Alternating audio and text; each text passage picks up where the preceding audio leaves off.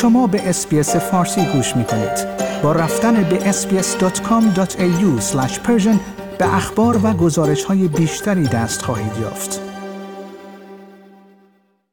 نتایج یک تحقیق که در نشریه نیچر منتشر شده است نشان می‌دهد هوش مصنوعی در تشخیص سرطان سینه می‌تواند دقیق‌تر از پزشکان عمل کند.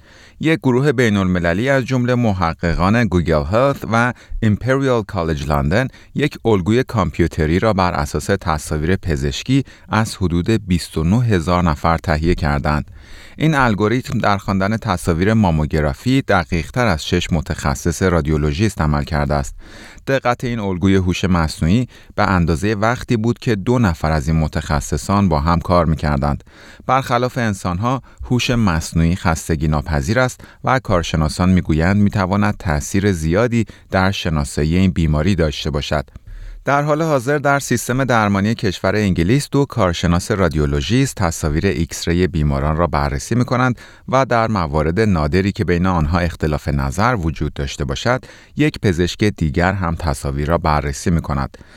در این تحقیق جدید به این الگوی هوش مصنوعی فقط تصاویر پزشکی داده میشد بدون اینکه نام و سابقه پزشکی آنها در دسترس باشد. این در حالی است که متخصصانی که در این تحقیق شرکت کرده بودند به پرونده پزشکی بیماران نیز دسترسی داشتند. این تحقیق نشان داد ضریب خطای الگوریتم هوش مصنوعی در مورد موارد مثبت اشتباه در مقایسه با عملکرد یک متخصص 1.2% کمتر است.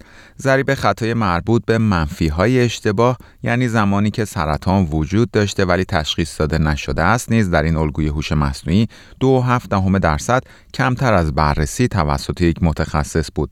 دومینیک کینگ از گوگل هلت میگوید این شرکت به یافته‌های این تحقیق جدید افتخار می‌کند، چرا که نشان می‌دهد می‌توان سیستمی را طراحی کرد که توانایی تشخیص دقیق‌تر سرطان سینه را دارد. آموزش یک متخصص برای اینکه به عنوان رادیولوژیست بتواند ماموگرام‌ها را بخواند بیش از 10 سال زمان می‌برد. قرار نیست این سیستم جای رادیولوژیست‌ها و پرسنل درمانی را بگیرد و حتی در صورتی که به صورت تجاری عرضه شود و در مراکز درمانی مورد استفاده قرار گیرد، هنوز حداقل یک متخصص رادیولوژیست باید بر عملکرد آن نظارت داشته باشد. اما این سیستم جدید می‌تواند نیاز به بررسی تصاویر پزشکی توسط 2 پزشک را از بین ببرد و جای یکی از آنها را بگیرد و به این ترتیب فشار کمتری روی سیستم درمانی وارد خواهد شد. و خبر بعد، یکی از مدیران سابق شرکت گوگل از این شرکت به دلیل نگرانی‌های مربوط به حقوق بشر انتقاد کرده است و می‌گوید یکی از دلایل این وضعیت تلاش گوگل برای توسعه پیدا کردن در بازارهای چین و برخی نقاط دیگر جهان است. به گزارش BBC، راس لاژوناس، مدیر سابق روابط بین‌الملل گوگل، میگوید پس از اینکه وی تاکید کرده بوده تا این شرکت مواضع محکمی را در مورد حقوق بشر اتخاذ کند، به حاشیه رانده شده بوده است. این در حالی است که گوگل با صدور بیانیه‌ای اعلام کرده است به طور جدی به حقوق بشر پایبند است. آقای لاژوناس در حال اجرای کارزارهای انتخاباتی برای راه پیدا کردن به مجلس سنای آمریکا است. وی میگوید تجربه‌ای که در شرکت گوگل داشته است باعث شده است وی به این نتیجه برسد که باید مقررات سفت و سخت‌تری برای شرکت‌های تکنولوژی وضع شود. وی میگوید شرکت‌های تکنولوژی مانند گوگل نباید دیگر اجازه داشته باشند تا فارغ از نظارت‌های دولتی عمل کنند. شرکت گوگل در سال 2010 به یک فعالیت خود در زمینه موتور جستجوی خود در چین پایان داد و دلیل این امر را قوانین سانسور در این کشور و گزارش‌هایی در مورد دست داشتن دولت این کشور در موارد هک کردن عنوان کرده بود. با این وجود شرکت گوگل پس از خروج از چین همواره در پی راهی بوده است تا دوباره به چین برگردد. آقای لاژوناس میگوید گوگل در تلاش است تا در برخی از کشورها از جمله چین و عربستان سعودی گسترش پیدا کند و به همین دلیل با نظارت‌های بیشتر در زمینه رعایت حقوق بشر در این شرکت مخالف بوده است. وی میگوید هر بار که پیشنهاد میداده یک برنامه مربوط به حقوق بشر در این شرکت اجرا شود، مدیران ارشد این شرکت با آن مخالفت میکردند.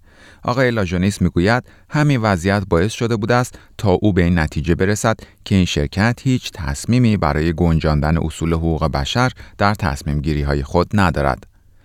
و خبر بعد، سال 2020 شروع شده است و ایده قدیمی استفاده از خودروهای پرنده هنوز به طور عملی به واقعیت تبدیل نشده است. به گزارش BBC صدها شرکت در سراسر جهان مشغول کار روی بیش از 175 طرح برای تولید چنین خودروهایی هستند. دو شرکت آلمانی به نام ولوکوپتر و لیلیم در حال کار روی پروژه ساخت خودروهای پرنده عمود پرواز هستند. دستاورد این شرکت‌ها اخیراً در نمایشگاهی در لیسبون به نمایش گذاشته شد.